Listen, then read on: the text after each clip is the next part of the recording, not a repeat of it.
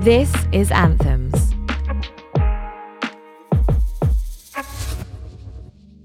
I'm Carrie Lyell, a writer, reluctant runner, and editor in chief of DIVA, the world's leading magazine for women who love women. Your word of the day is gentle.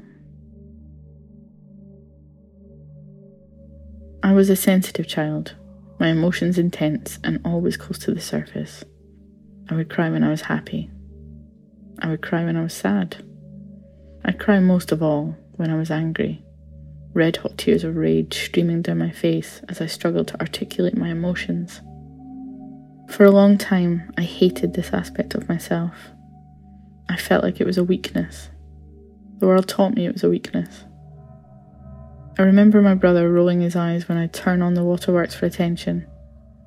I was dramatic. I was overreacting. I was a crybaby. As I grew older, I tried to harden my soft edges, cultivating an unapproachable tough persona. Because sensitivity was feminine and femininity was less than. I shaved my head and pierced my eyebrow and punched walls. I aped masculinity. I wasn't sensitive. I was tough. I was butch AF and unapologetically so. But try as I might, I couldn't kill that crybaby inside of me. Over time, as I better understood myself, I've learnt to see my sensitivity as a superpower, because in a toxic world swirling with hatred, it's radical to be gentle, with ourselves and with others. Am I a hopelessly naive, self indulgent millennial? Do I follow one too many self care Instagrams? Yeah, probably. But I believe that in a world that prizes busyness, where stress is a marker of success, it's radical to slow down, to stop, to hold ourselves with compassion, to be deliberately and defiantly soft. Being gentle takes work, because to be gentle we must resist our natural instincts.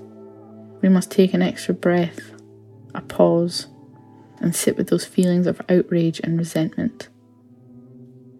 To be gentle is not to ignore our anger, but to acknowledge it, process it, and channel it in another direction. Being gentle forces us to endure and embrace what makes us uncomfortable, to lean into the darkness that lurks inside of us, the ugly parts that we don't want to see. Gentleness is not reactionary.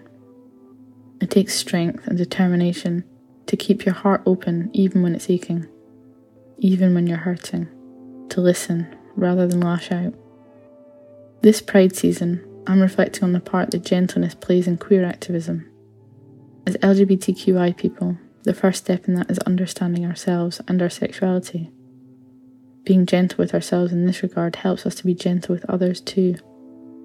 Historically, protest has manifested itself in bloody and violent ways. But protest isn't always throwing the first stone. It can be soft and it can be tender too. Like the lesbian nurses who held the hands of their gay brothers as they were dying of AIDS in the 1980s.